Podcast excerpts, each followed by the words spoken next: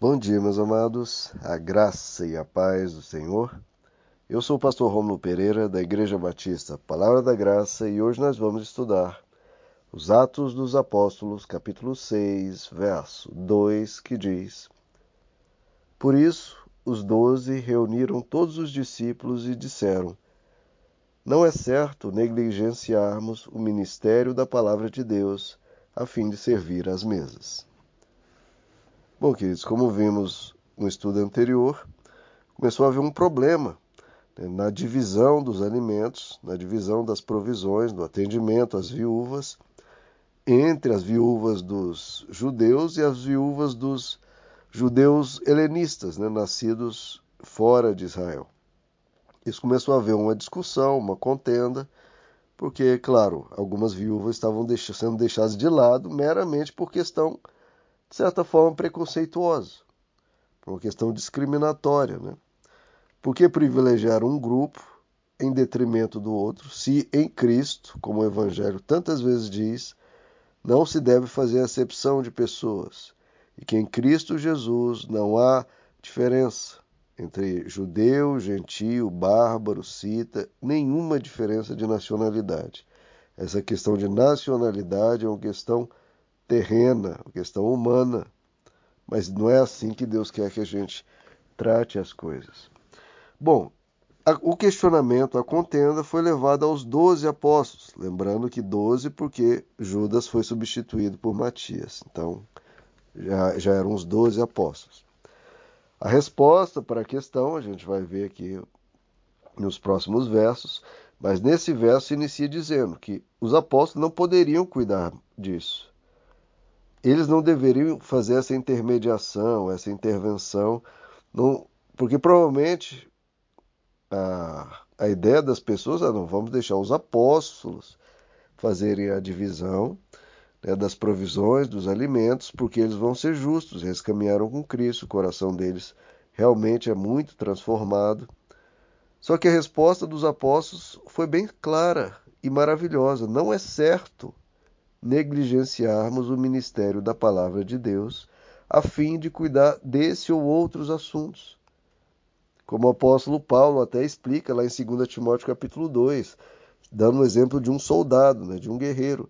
Nenhum soldado em serviço se embaraça com os negócios desta vida, porque o objetivo dele é agradar aquele que o está levando para a guerra.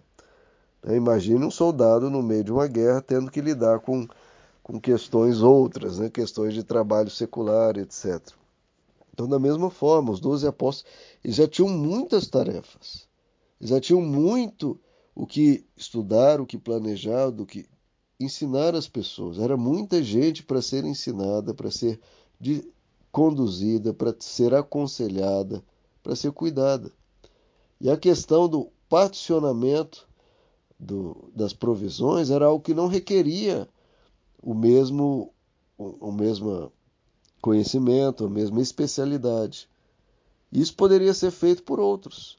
Já a pregação da palavra requeria, sim, ter caminhado com Cristo, ter uma experiência maior espiritual, mais conhecimento das Escrituras, etc., que a maioria não tinha.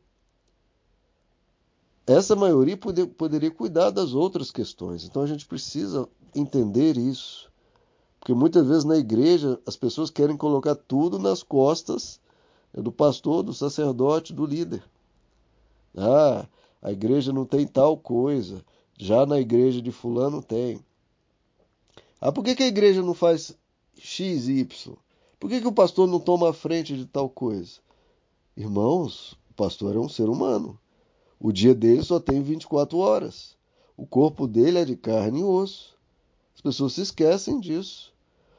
O pastor, geralmente, o, o líder eclesiástico, geralmente é uma das pessoas mais atarefadas que existem, com mil e uma cargas.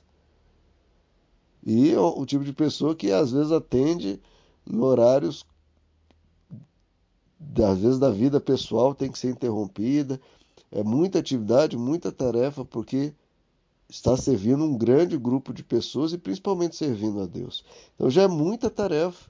E eles logo vieram, né, como tem esse espírito hoje, já tinha naquela época. Ah, apóstolos, por que, que vocês não fazem isso?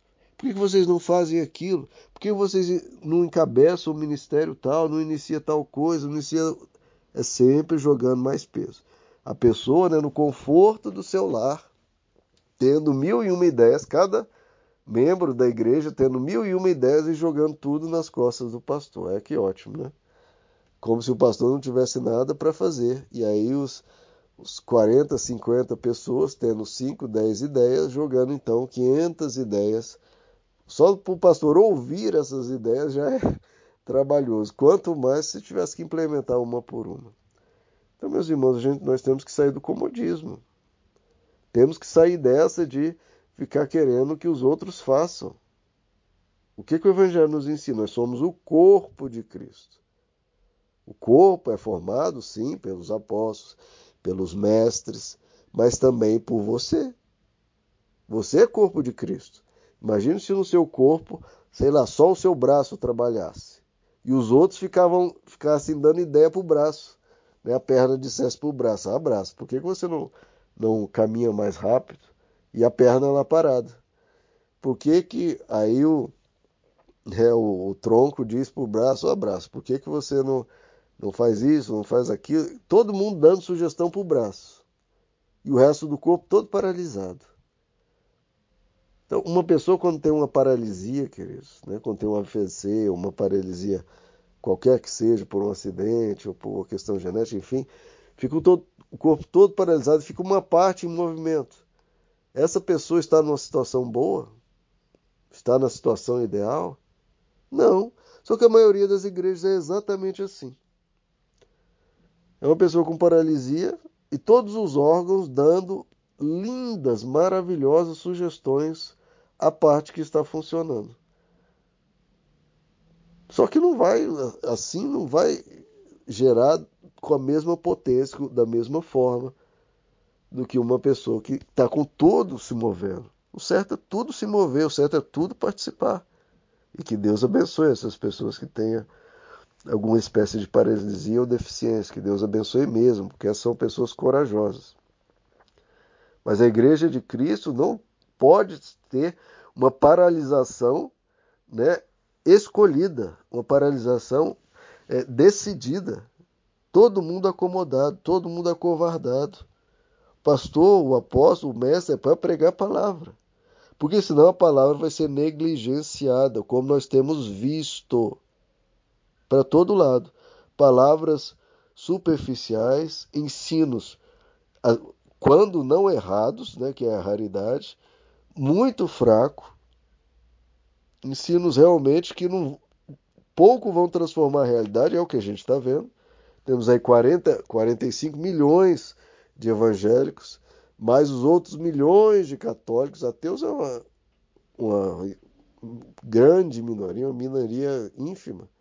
E cadê a mudança? Por que, que o nosso país rouba tanto? Por que é tão corrupto, tão violento, tão pornográfico, tão adúltero?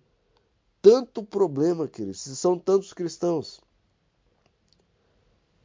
É claro que existe a questão volitiva, a liberdade do ser humano, mas será que a, a, palavra de Deus está sendo ministrada com a profundidade, com a riqueza, com a sabedoria, com a unção, com a entrega que é devida? Como diz as Escrituras, o, o Antigo Testamento denuncia isso constantemente, Deus dizendo: o meu povo está perecendo porque os sacerdotes esqueceram a palavra de Deus não pregam mais a palavra. E se não tem essa instrução no caminho da vida, não tem essa instrução na verdade, no caminho do bem e da bondade, o povo se perverte. O povo vai se perverter, porque não há valores, não há princípios sendo arraigados, sendo ensinados, sendo o tempo todo colocado diante das pessoas. Olha, o caminho da vida é esse, o caminho da vida é esse. Aprendam, e dando exemplos, explicando, ilustrando, mostrando na palavra, falando, pregando. Se não há essa pregação, mas pelo contrário é negligenciada, tudo vai ser afetado. Isso que as pessoas não entendem, ah, mas a palavra é só uma parte do ser humano, né? Tem tantas outras coisas. Sim, meu irmão, mas a palavra, os seus valores, os seus critérios, os seus princípios, a sua mentalidade afeta tudo.